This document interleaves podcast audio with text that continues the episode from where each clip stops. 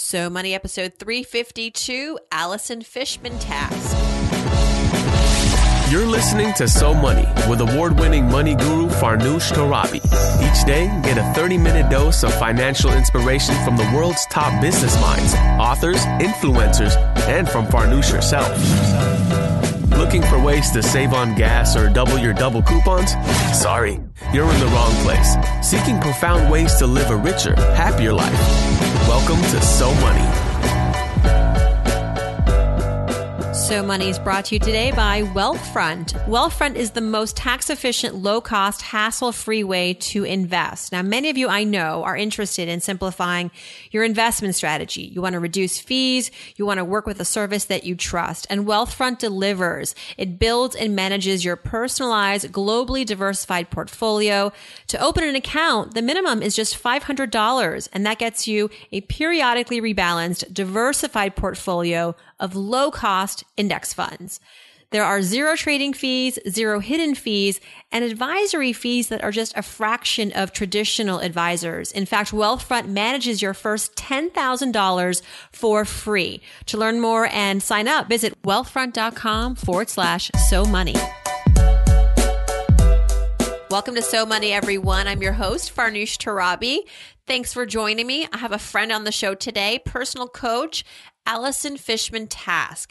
Allison helps people move through life transitions. The majority of her client base uses Allison's coaching to significantly change their careers, whether it's moving up in their current role, starting their own business, or finding a new, more meaningful job. She also works with parents to be and new parents as they prepare for the changes that come along with expanding a family. And she knows this well. She is the mom to three children under the age of three. Can you believe it? She's amazing. Allison received her coaching certificate from New York University. She also has a degree from Cornell in human development and family studies. And a fun fact about Allison before coaching, she had another life in the culinary world. And that's actually how we met. She authored cookbooks and hosted culinary TV and web shows, including TLC's Home Made Simple and Lifetime's Cook Yourself Thin. She also had a great show on Yahoo called Blue Ribbon Hunter.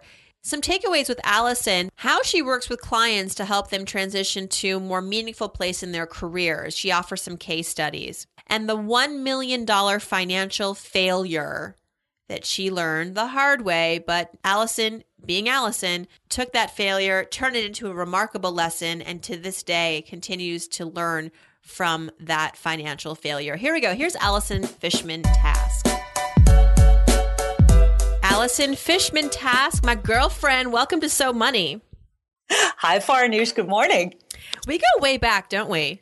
We go pretty far. Yeah, we go back to the, well, even before Yahoo, we sort of knew each other or knew about each other, but we really got to know each other working at Yahoo. You had a show there, I had a show yep. there, and it was those, that was like, I call that like the, the golden era, the gold, the, the, the, the roaring, age of a video when we were at Yahoo. I feel like it's not like that anymore. You know, it's so funny. I started out working in TV, and I remember the t- it, it, it, the the money of TV and internet video is so telling, right? Because at first the money was in TV, then it was cable, and then wow, if video. you really wanted to make money, it was video online. Yes, I would tell people I had the best job in the industry because I had hair and makeup, I had a wardrobe, yep. I had a very generous fee that I got per video. Yep. And um, it was a it was a little too good to be true. And of course, all good things come to an end. And I'm happy to see that you are doing what you're doing. I feel like you are what you are doing what you need to be doing, what you were put on this planet to do, which is helping people become a better version of themselves and and mostly through their professional work. So tell us a little about your coaching business that you started pretty recently. That's right. Um, so I actually got a coaching degree 10 years ago um, from NYU. I got a coaching certificate and I got it because it was something I always wanted to do. Um, I remember my high school guidance counselor even, I was like, this is great. You're helping people fulfill their destiny. You're pulling out of them their dreams and then helping them get it. So I always thought it was a cool thing to do. I also really loved cooking and traveling and being on camera. So in between gigs, on camera, whether it was my TLC show or my Lifetime show, I actually got a coaching certificate and always coached on the side um, with the intention that once I had a family and settled down, it was something I could open office and, and do full time. which is what you're doing. Yeah. I have to, I have to say though, uh, do you feel as though coaching the industry has gotten diluted? I feel like everyone is a coach? Fantastic question. So 10 years ago when I started, people weren't really doing it and it was about educating people as to what a coach is and what they do. And now flash forward 10 years, you say life coach, there's a lot of eye rolling. And I really struggled with that in terms of my personal brand and how do I do this thing that everyone thinks they get and is super oversaturated?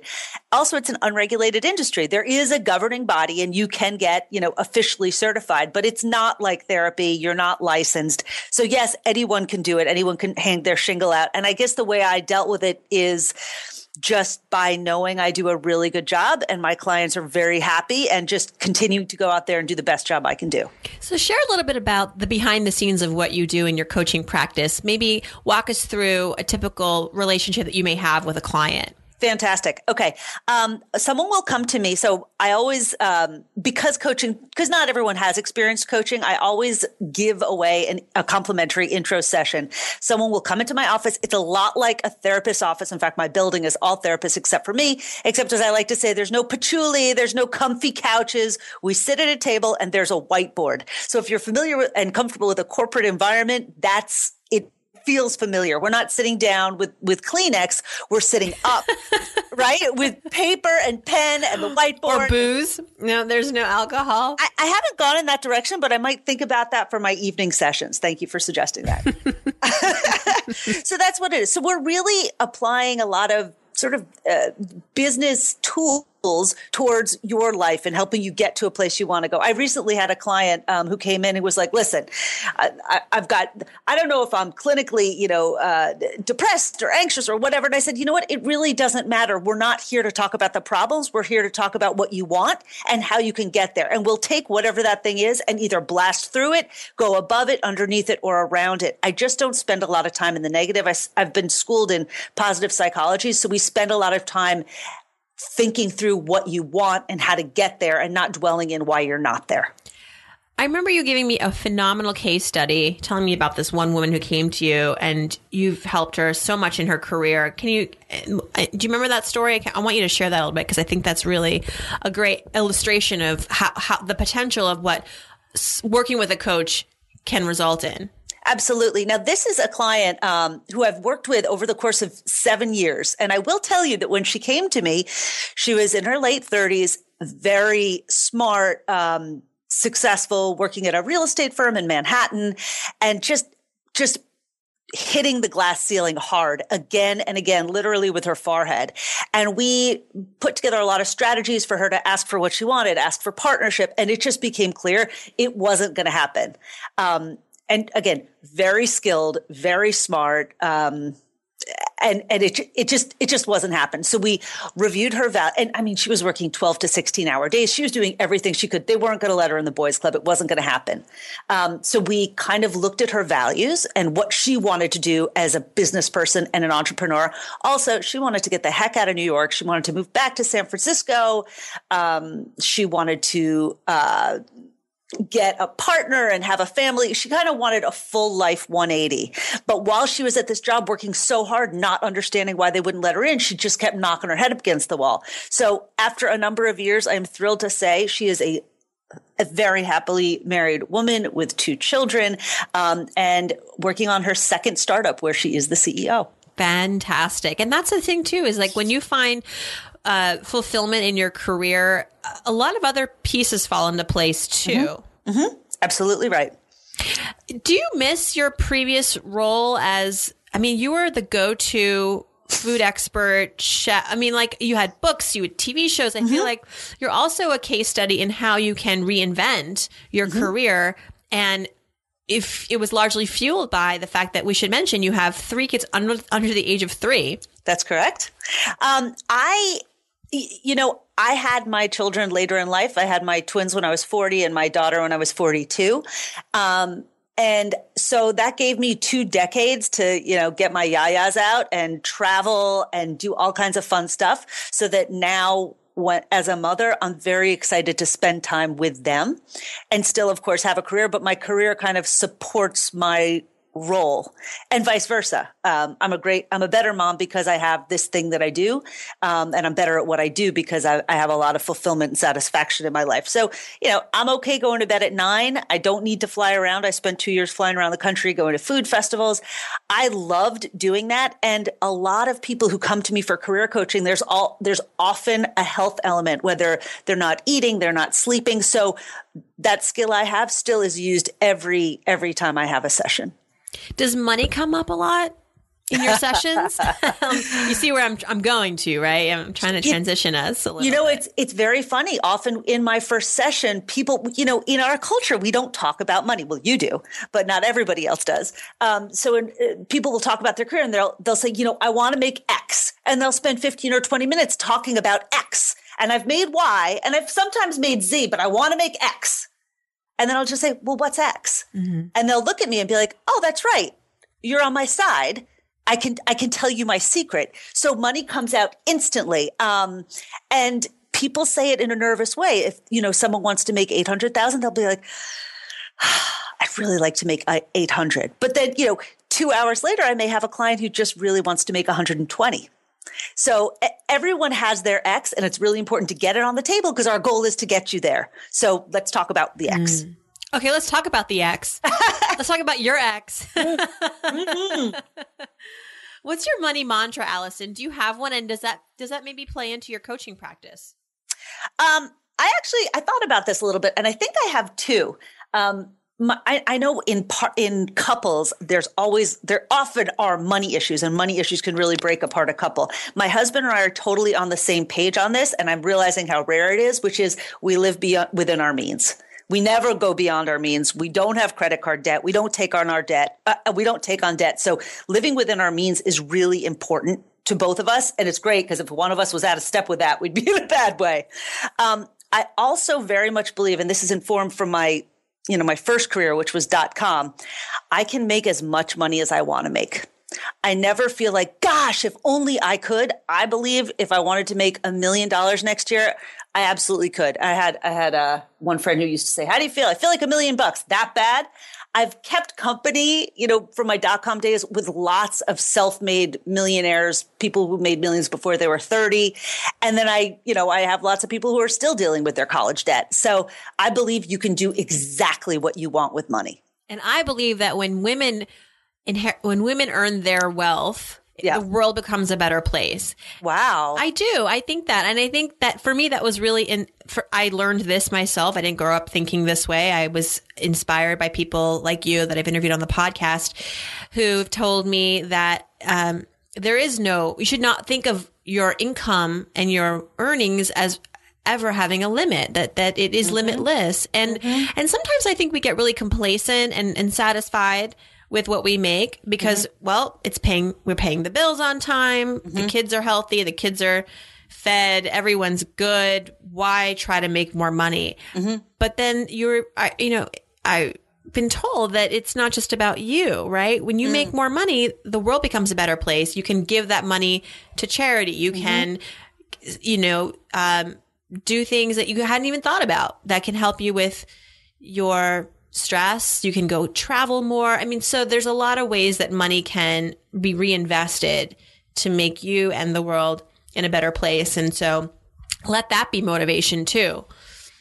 That's a beautiful thing. It's funny when um, when I was in high school, I inherited a little bit of money, and by a little bit, I mean it was like a thousand dollars. It wasn't a significant.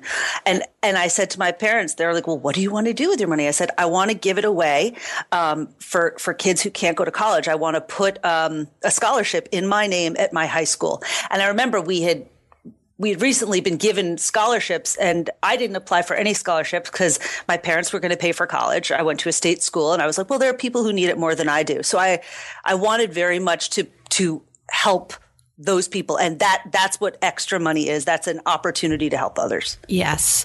Okay. So growing up yes. so you've sort of taken us already back in time but tell us a little bit about your exposure to money growing up as a kid. What, what's your fondest money memory? Um, in my room, I, I had access to the attic. Um, in my room. So I had like all these extra little drawers and stuff like that. And I had a black shoebox where I kept all my money. I started working, I guess, when I was. You remember the color. I remember the black shoebox and it was worn on the edges. And God help you if that top wasn't on the way I left it. And by God help you, I mean God help my Did brother. Have oh, your, uh, your brother. Okay. because if I knew that that top had shifted, someone had been in my money box and there was hell to pay. But yeah, I, w- I was I was very organized about the way I kept my money, my stacks of bills face up, and the nickels, dimes, and quarters. Like everything was very structured and organized. I had a lot of respect for money. I took care of money. Um, there's also a story that my family loves to tell me, and I vaguely remember sitting on a yellow couch with my brother trading money because I would always trade money with my dad. If I got trading a, money, so what? Like here's a dollar for you wanted like the crisper dollar or you exactly. Okay. Exactly. Like my dad i would give him a bunch of quarters and he'd give me bills. Like you always want to get the bigger bills because the bigger bills you know are harder to break. It's like that piece of chocolate cake. You'll nibble around the edges but you won't take the piece. I wanted bigger bills so that i wouldn't dig into them as quickly.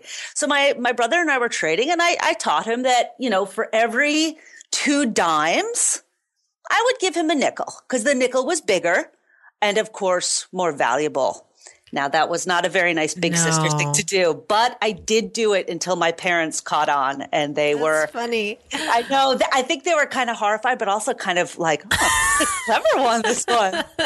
what is what is the what is the age difference between you and your brother? Four years. So I think okay. I was probably eight and he was four, and that that makes it really. Mean. And by eight, you were like really like twenty eight because that's how girls mature, right? I was very shrewd. well, but, but, he's now a financial planner, so I do think I, I, I helped him. You prepared him.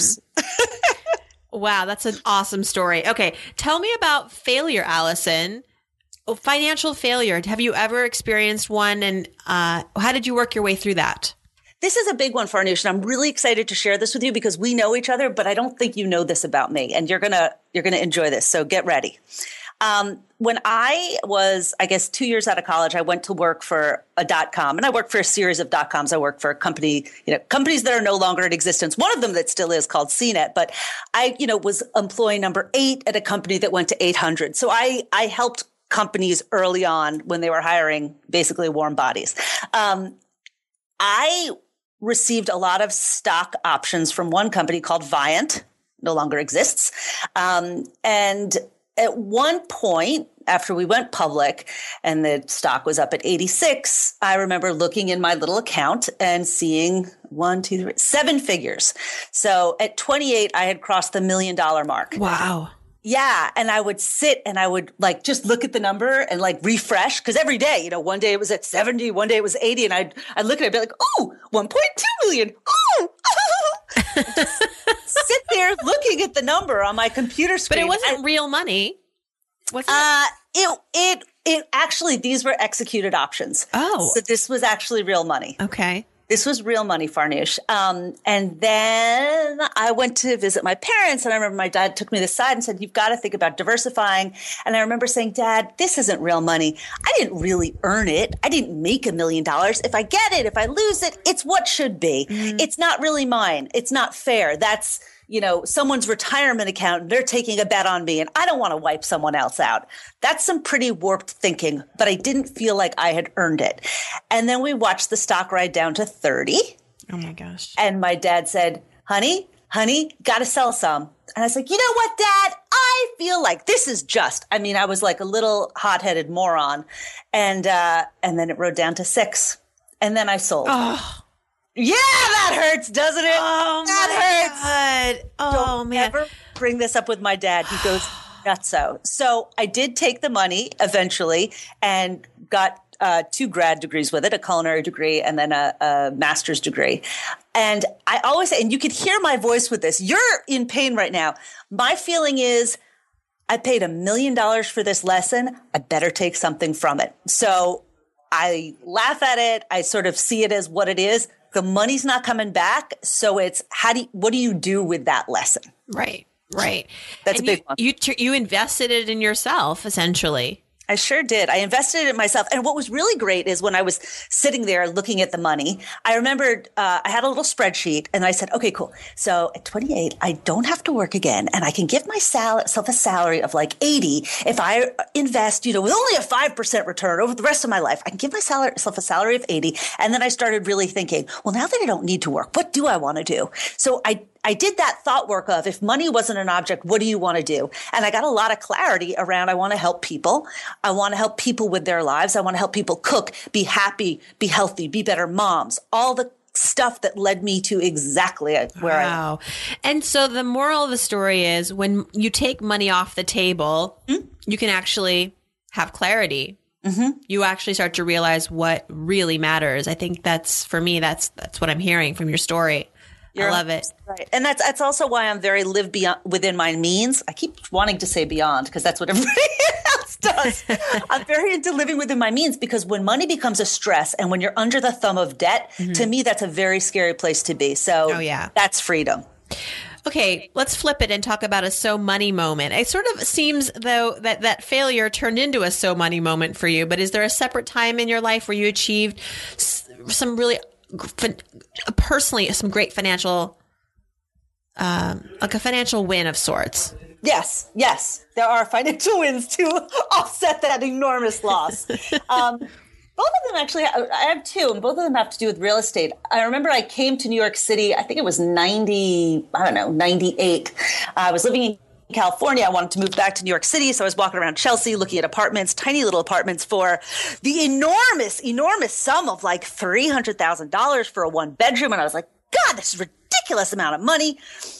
How could I do this? Walked over to Gramercy Park, found an apartment with a backyard and trees. What? And Farnoosh, 299K. So what year was this? I think this was 98. I want to say 98 or 99. So I literally made an offer on the spot. It was one of those like, it's a winter day. What am I going to do? I'll just walk around at some open houses.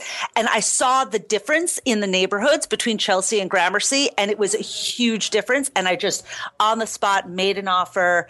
They accepted it. Three years later, I flipped it for 500. Wow. So that was a really big win. And that felt like, you know, like I said, that million I didn't feel like I earned. That money I earned because I saw it. I researched the market for three hours, saw for the three hours opportunity. And I people I research like, for three years. when you know it, when it's so clear, it's it's well, it's that's obvious. New York real estate. You have to make a split decision. We bought our neighboring apartment in Brooklyn. Yeah. We came home from winter break and we saw there were all these shoes lined up outside of our neighbor's apartment. We thought, nice. oh, she must have some company over from the blizzard or something. Yeah. And nope, it was an open house. My husband went in, checked it out, came in, and he was like, they're selling the apartment, you know, and it's adjoining our apartment. He's like, we should buy it. and my husband, this is me rubbing off on him because he would have never said something like this like five it. years ago. But he's like, Farnoosh, we've always talked about expanding. We need more room eventually. You're pregnant. Like we, ha- you know, what do you think? And I was like, well, what, you know, we, we did the research. We, we, then that night we got pre-approved. Yeah. No, that's amazing. That night over the phone. Um, and we made an offer the next morning and that was like a Monday. And then Thursday it was in our, it, it was ours. That's amazing. See, Crazy. that's that's what now that moment, right? My real estate moment, your real estate moment, you have absolutely clarity. Like you see the benefit of you of this financially or for your family. Like this is a must have. That's exactly what I do with coaching. I sort of ask questions and get people to the point where they have absolute clarity. Right. Like they know what they need to do. And that's I love that moment. well, and I just spent a week with a billionaire, and um, as I'm filming my CNBC show, and what one of the things that I learned from him is that he doesn't dwell on decisions. No, he, and and part of it is because he has really good instincts, and he's 71 now. This John Paul DeJoria, so he has the ability to really understand things in a way that he didn't maybe 50 years ago. But that said, I think his style is such that he wants to keep moving forward. And even if he's he's okay with making mistakes, he's okay with failure, he's okay with rejection. But he's like, let's just move, let's just keep the wheels turning, you know? And whether the decision is to not move forward or to move forward, we've finished that decision we're move on moving on to the next decision. Beautiful. So there's something to be said about that. And I think that it takes a risk tolerance.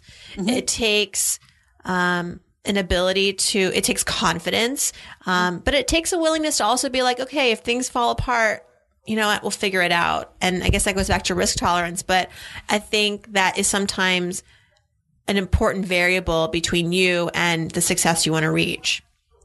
Well put. Anywho, well put. anywho. Well put. Habits. What is your number one financial habit besides living below your means, which is a great practice, but Within, within. with right, but important differentiation. Um, what's something, maybe a tool or even just um, a habit? Like it doesn't have to be every day; it could just be a conscious, but it has to be conscious, something that you do regularly. Um, I I like a deal, but not too good of a deal, right? Like you, like you, you hire a cheap, you hire a cheap contractor, you're going to have a, a Oh, yeah. pretty fast. So I don't, I don't like deals like that. But I do silly things like this. Um, bread, the bread in my grocery store, I have my favorite bread. It's Pepperidge Farm oatmeal. It's great. My kids love it. It's usually like four forty nine in my grocery store. Like once a month, it goes on sale for like two forty nine, one ninety nine, something in there. I always buy a lot of it on sale, put it in my freezer. Things like that. Just I, I like. I like playing the game. My stock market is the grocery store. I like filling up when there's a good deal on on things like that. Yeah, they've got the two for one watermelon, except the watermelon's like really old and gross. I'm not going to do that. But I, the the the grocery store is where I I make my investment every day, and I like I like get. I've got a lot of kids. I've got to buy in volume. I like I they, like that. They eat well too. Yeah, they eat very well. but I like staying sharp, and it kind of reminds me don't be a fool. Don't pay more than you have to. Right. I like that. Don't be a fool. Don't pay more than you have to. The stock market is my grocery store. I think that's going to be your tweetable when this episode comes out. All right, let's do some so money fill in the blanks. This has been so much fun. Are you having fun? I'm having a great time. You are so great to talk to. Ah, likewise. okay, so if I won the lottery tomorrow, the first thing I would do is Take a deep breath. um, th- this actually came out because we just had the big Powerball. Right. thing. And I, sp- my husband bought tickets. I didn't buy tickets. And I was like, and I took a moment and then I said to him, I was like, I don't want to win. And there'll be too many people knocking on my door with their hands out. People will approach me differently. Maybe my friends will treat me differently. And then I was like, okay, okay, stop. You can do good things with this money. So I would feel great responsibility. Um, I, you know, I, I'd, I'd pay my babysitters more. I'd, I'd, I'd invest in the childcare people who've been so good to us. And I, I, my babysitter just bought a brand new Jeep. And on the one hand, I was like, man, be nice to get a brand new Jeep. And on the other hand, I said, this is the woman who takes care of my children. I am so glad that, that she's doing so well that she can take care of herself and feel really good about the money she's making. Because as you mm-hmm. know, in our country, we're not super great to childcare workers. So I feel great pride that she's able to have a nice lifestyle with the earnings we provide. So does that, does that answer your question? I went on. no, you would take a deep breath and you would hope to God that it wasn't true.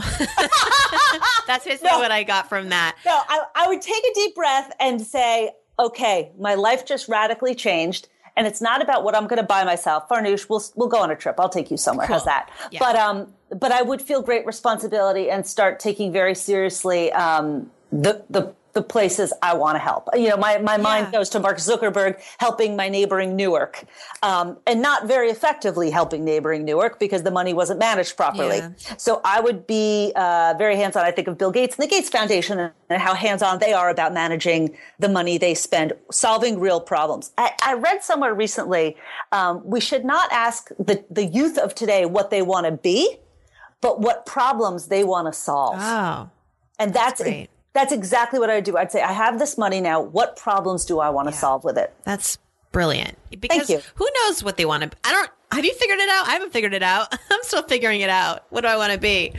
I mean, um I feel good about what I'm doing, but you know, there's just life is so unpredictable with that, want- with that in that sense. It is. I do feel like if I can help people be them their best selves, if I can help people get into their zone, into their sweet spot, they'll be doing great things for the world. So hopefully, by helping enough people, great things will happen from that. Love that answer. Okay, let's move on to this one. One thing I spend on that makes my life easier or better is Childcare. yeah, word. Um, Word. Uh, we are spending a lot on childcare right now, more than I ever thought I would spend, and it's worth every penny. I have a babysitter that comes at six thirty. Do you want to know what I was doing this morning at six thirty? Um, sleeping. You better believe it. there's, there's nothing more important for my health than eating, sleeping, and exercise. So, yeah, I was up three times in the middle of the night. So she comes in the early shift. I earned that extra hour of sleep, and it makes me a happier person. When people see me with my kids, Yeah. they expect to see me bedraggled and miserable, and I'm not, and it's very confusing. And the only really reason why is because I have invested in outstanding childcare. How long does she stay? She works. Uh, she stays three days a week until six thirty. So she's got a twelve-hour shift three days a week, Okay. and then half days the rest of the week. So she works within a reasonable time frame, and then I augment her with other help. I do not want to wear her out. She also has four weeks paid vacation and other fabulous benefits. Wow, very nice, very nice. Can I work for you? No, I'm kidding. Um, You would not be the first to ask. one of my biggest splurges, your guilty pleasure, Allison, that you just you love, you're not getting rid of it, is? Date night, baby. yeah, baby. once a week my husband and i go on a date. If we do not go on a date i notice a difference because you know with with three kids under three we're tactics. We're tactics. We're implementation. And i need a night where i dress up put on my heels feel great look sexy and get flirted with. And i'd much rather be doing that with my husband than with anyone else so we invest in we go and we have cocktails and we sit at the bar and we I think we did it too much this year because on Christmas, the bartender gave us a gift certificate. I swear to God, Farnoosh. I was like, oh, I guess That is no, I and Tim and I found that you we because like we went the first year without a date night. Uh, we kept talking about the date night, um, and certainly like we had like occasionally like we, we if we were visiting family, they'd be like, "Oh, you you two go out, we'll watch Evan." But then we were like, "Okay, we need to just bake this into our existing schedule." So every Thursday we have Roxanne. She comes over from Awesome. like six till ten or whatever, and Nice. that's and last night like we worked half the time and then we went out. So Okay. it's kind of one. of Sometimes the weeks don't let you just have a four hour meal. Um, you like t- this week especially, we're just catching up on a lot of stuff. But hey, it's uh, it just it is it's built in now. Yeah, I love that. Now, I mean, you were away for a week, so of course you needed two hours of downtime to yourself. But Yeah. then, but you're you're sort of out of sync with your husband, and probably after not seeing him for a week, kind of psyched. I know my husband was like, he looked at me with new eyes. I was away for five days, and it's uh, I, it's it's healthy. So that's a that's a splurge, and it's so worth it. One thing I wish I learned about money growing up is um, how to how to in, invest it more wisely. Obviously, my dad tried as best he could in my twenties with my millions in the stock market, but I, I do think that um, investing is very geared to men, or certainly was in the eighties. I knew how to make money, I knew how to save money, but I didn't know how to quote make my money work for me. I would have loved more education um, about that in school, right? They, they t- taught me how to bake cookies and sew an apron. A little bit of financial investing skill would have been nice. And I feel like um, when you have a lot of money, either your parents spoil you and you're kind of screwed because you don't know what to do with money, or your parents really bring you into the business and teach you about money. Um, we don't teach money. Um, I don't know how people pick up about money. We don't teach it in school. Your family either does or doesn't. But I, I wish I would have had more of a financial, fiscal education. when I donate, I like to give to blank because I like to give to local local charities Yeah. because I, I believe you, you take care of your small environment and it blooms into better. Um, you know, lots of money being sent to Africa or South America, and that's really important. But we got a lot of issues in Trenton and Newark, um, and I, I like to donate locally first. And last but not least, I'm Allison Fishman Task. I'm so money because I believe in my ability to make it and spend it intelligently. Nice. Allison, when are we hanging out again? ASAP. You know what, babe? I got a huge stack of clothes for Evan because my boys are a year older and they're going to, he's going to look so fab this spring. Yay. All right. I'm all for fa- for hand me down fashion. I love it. Thank you so much. Allison, tell us where we can uh, find you. Come visit me at allisontask.com, A L L I S O N T A S K.com. We will do that. Run, everyone. Thanks so much, Allison. Happy New Year. Happy New Year, Farnoosh. That's a wrap. If you'd like to learn more about Allison, she said at her website, allisontask.com. She's also on Twitter at Allison Task. All this information, including the audio, transcript, and comments from this episode and all previous episodes, are at SoMoneyPodcast.com. I hope you join me there. And while you're there, click on Ask Farnoosh, and that's how you can send me your questions or comments for the Friday episode of Ask Farnoosh. Thanks so much for tuning in, everyone. Hope your day is so money.